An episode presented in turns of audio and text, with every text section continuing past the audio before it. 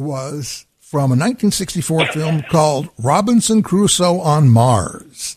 Yes, which I loved that movie as a kid. You, you, you did?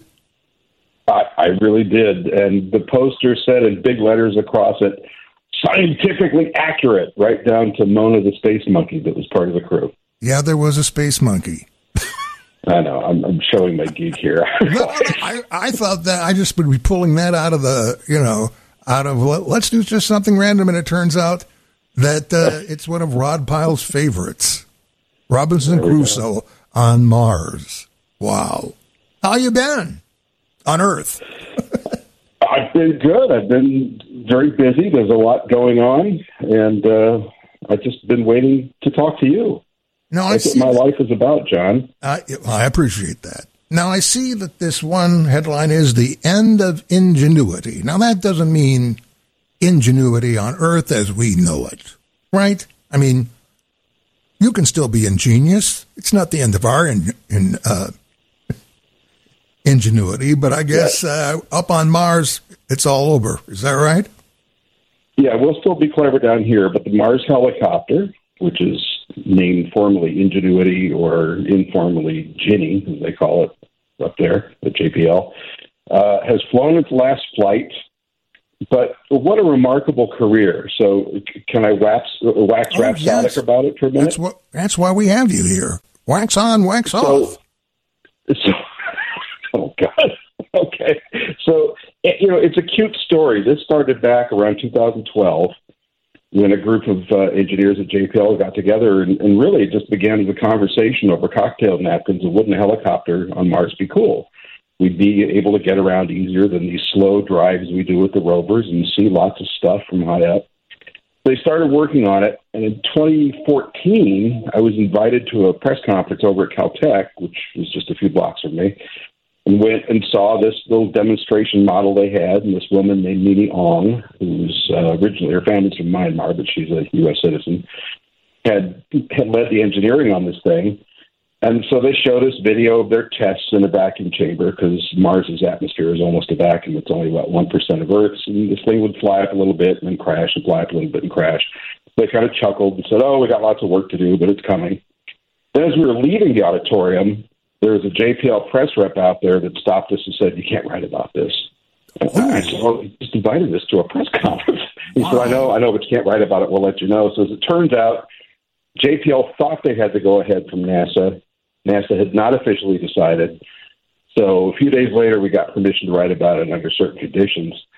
So to shorten the story a bit, they didn't actually approve it until 2018 for a 2020 flight which is when they launched the Perseverance rover, which this thing was attached to. So this team had trundled along for years on a shoestring, developing this thing little bits and pieces. Meanwhile, the science team working the rover is saying we don't want it. Some of them we don't want a helicopter because it's going to distract from the science with a capital S. And the engineering people are saying, yeah, but we want to know if it'll work. So just take it with you, and you know we'll keep a low profile. So at the end of the day, they had about 18 months to finally get this thing built and put together. So it was a mad scramble, and those people worked 24 hours a day for a while in shifts to get this thing done. They hoped it would fly at least once. They really crossed their fingers and said, "We'll feel lucky if we get five flights." But in the end of the, of the program, which uh, came to an end just about a week and a half ago, they flew 72 times, and it wasn't until the 72nd flight that they had this this accident that broke a rotor blade, um, with good reasons, uh, that that ended its little mission. So it will now sit there and collect solar power and continue to think. With the rover driving away, it won't be able to communicate with us because the radio link is through the rover. So one wonders what kind of dreams the little basic AI unit has yeah. sitting on Mars for the next 10 years thinking. He's AI Caruso on Mars. He's all alone. Exactly. exactly. Without Mona the Space Monkey. Yeah. That's right. So let me let me backtrack just a second here. Sure. And you know, I am no science. I have no science. But at any rate. That's not true. So, so this rover, one of the things is, that I get from reading your material is they wanted to see if a propeller driven helicopter type machine could work in the Mars atmosphere. Is that correct? Right. And because it's so thin, you Yeah. need really long blades. There's two blades, each four feet across, that had to spin at 2,600 RPM to get this little four pound thing off the ground. Wow. So it was quite a technical feat. They were able to test it on Earth in a vacuum chamber, like I said, and they found Yeah. out to land properly. But it's got to do all this by itself, you know, because it takes anywhere between eight and 20 minutes for a signal to reach Earth, and then you got to send it back. So they had off the shelf components in here, off the shelf cameras, off the shelf processing chips, not designed to last a real long time Yeah. which is why they didn't hope for the extended career they got with it because Mars has tons of radiation hitting it, and a lot of stuff would get fried easily. But you know, by dint of JPL's amazing engineering, they pulled it off. And you also said that some scientists, oh no, wait a minute. Some some people in the program or NASA or wherever said that the use of the blades detracted from the science. What does that mean?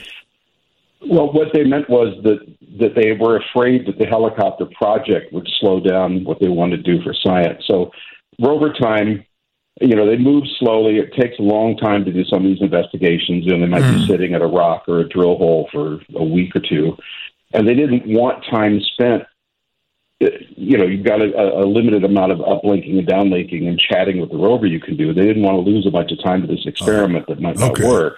All right. And if you're a scientist, I get it. And the thing about the helicopter was all it had was a radio and a processor and, and some cameras on it. So it's not able to land and actually learn much about the rocks it's on except by staring at them. So they were concerned that it would take away from what they were trying to do, but ultimately cooler minds prevailed and they said, no, we're going to do it. And it, it actually ended up, rather than just being a single experiment about can we fly, they ended up using it to hop ahead of the rover and say, okay, turn here, don't turn here. Here's some rocks, here's some sand. Make sure you avoid that. So it kind of ended up being a scout. Sort of, sort of like a little GPS on Mars. Well, it's it's like you're driving and you had a pop up drone in your car that could fly ahead two Oh, miles man. and say, "Hey, there's a traffic jam. get off on Ilso Street and drive west three miles and then get back on the freeway." So it was like smart GPS, I guess. Yeah, oh, very smart. Uh, we're talking to Rod Pyle, editor in chief Ad Astra Magazine. More of it. See, you're back from outer space. There you go. John Landecker. I am. I Will Survive and turning it into an Ad Astra bump with Rod Pyle because they're back from outer space. yes, we are. it's 720 WGN. All right. Uh, Ad Astra Magazine, you're the uh, editor in chief. Uh, the second headline I have here from you, Rod Pyle, is The Moon is a Harsh Mistress. I. What do you mean by that? Uh, I'm actually just stealing a, a, a Robert Heinlein title from the book, but in this case, um, there's a lot of countries trying to land robots on the moon. So so far, we've succeeded, and the Russians, of course, back in the '60s, and then China and India more recently have both landed robots on the moon. And now private companies in the U.S. are trying to build landers that will succeed. So there's one company in Pittsburgh called Astrobotic have gotten a contract with NASA through this thing called CLPS, which is Commercial Lunar Payload Services. Basically, NASA's giving up money to private companies and saying, okay, you do it, you do it cheaper than us and make it work. And they say, okay. And they did their very best, built a very robust machine, launched it on a brand new rocket from a company called United Launch Alliance, which is a partnership of Boeing and Lockheed Martin. And the rocket flew great and tossed the lander into a trajectory to reach the moon. And then shortly thereafter, it uh, rotated wrong, lost communication. They got communications back, but then discovered that it had sprung a propellant leak. It was not going to be able to land on the moon. So instead, it looped the moon, came back and re-entered over Earth and burned up. Maybe it a bolt. Maybe a bolt was loose. Did you ever consider that? A bolt might have been loose. Well, you know, what I'm saying? That's going around are- these days. I've got one of those in my head. Um, Yeah. You know, launches are very violent things, and, and the shape, the, the spacecraft payloads get shaken and, and battered around and banged around, and a lot could go wrong. So you test them on the ground with a vibration table, but you really don't know until you try it. And it often takes two or three tries and you try and figure out from whatever messaging you got from the machine while it was up there before it failed, saying, "Uh oh, you know, we've got a pressure drop here. I think it's that fuel line or whatever the case may be." And then you sort of try and work backwards from that and figure out what went wrong and do it again. So they've got a second one going up this year, and another company is launching in about a month. So this is kind of the beginning of this assault on the moon, part two, right? We've already been there. We had people there six times on Yeah. the surface. Yeah. But now we're trying to send back these smaller robots because what we want to do is find out where the water is. That's that's the big goal. This this mission wasn't specific for that, but in the big picture, they want to figure out where the water resources are because that's worth a lot of money ultimately if you can find it up there instead of having to launch it up there, which is expensive. So basically, well, Japan has had, I guess, according to your report, a partial success um, with a uh, moon uh, device. I guess this is sort of like not the gold rush, but the water rush, where every uh, Exactly. country is trying to get it together to get to the moon to discover water, which would then what prove that we could live there. And if we could live there, then we could use it as a way station to go to Mars. Is there any truth to what I'm saying? And- oh, and- really? And the great thing, well, the great thing about water is if it exists like they think it does, is big chunks of ice under the surface, which would be much easier to get at than having a, you know, if you just found it like a frost on the surface and had to scoop it up and process it, that's harder. But if there's a lot of it, you can use it to make breathable air. You know, you crack the uh, H2O apart. You can make breathable air. You can make drinkable water, and probably most important, you could make liquid hydrogen, which becomes rocket fuel then. So again, rather than having to haul up all this heavy stuff from Earth, if it's on the moon, which only has about 16% of our gravity, it's very easy to get off the surface and continue on to Mars and wherever else you want to go. So it's really like this huge free resource up there. And once it's found either by us or by China, probably one of the two, um, you've got a, a substantial stake in terms of cash flow. So this is a little bit like uh, For All Mankind, except it's on the moon. You watch that series? It, it really is, except, you know, the one thing that was kind of cute and sad at the same time about the Japanese lander, so it was called Slim, and the, the nickname for it in Japanese was Moon Sniper because it was going to hope they hope Nice. land very close to where they aimed it, which it did, a couple Yeah. hundred feet. But it landed upside down, which has never happened before. And uh, they don't really know how yet. They think the rockets cut out early and it started to spin as it went down. But amazingly, it was still, uh, after about a week, they realized, hey, we're still getting a little signal here. But the solar panels are in the dark, so they're only going off batteries. So they're being very, very sparing in their use. But what's very cool is they had two little tiny mini rovers attached. One that uses little jets to hop and jump around to various various areas nearby, and another one with with, uh, with a, a wheel type arrangement. And those are working. Those actually sprung loose from the lander anyway and landed right side up. So they're going around doing their thing while the lander's sitting at them, looking at them upside down. Whatever works. What's the payoff? disorienting, as you know. I mean, other, other than Um, water, I mean, there's got to be some sort of reason that all these countries are sending their devices up to the moon. I mean, because it Yeah, costs a for lot of money to and- get and- there. It does, and for Japan, and more so for India and China, it's kind of there's a lot of nationalism and national pride involved. Ah, you know, they're okay. showing that they can flex their technology muscles.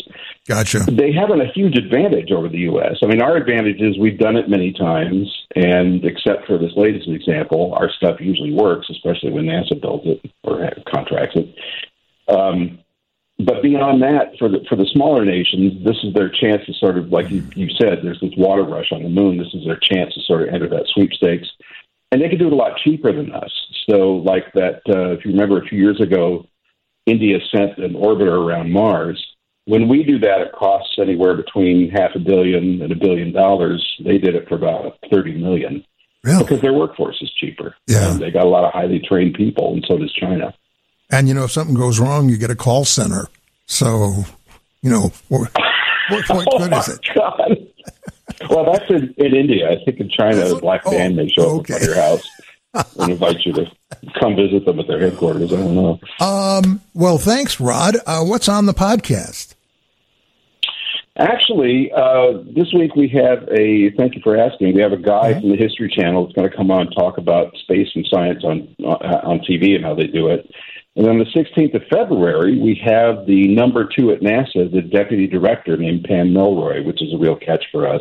And she's going to talk about all the stuff you and I talk about with regard to going back to the moon and sending Americans and other foreign nationals back to the moon with the Artemis program. So that's the one we're really looking forward to. All right. Well, that's all good stuff. Thanks, Rod, for being with us. Appreciate it. Rod Pyle.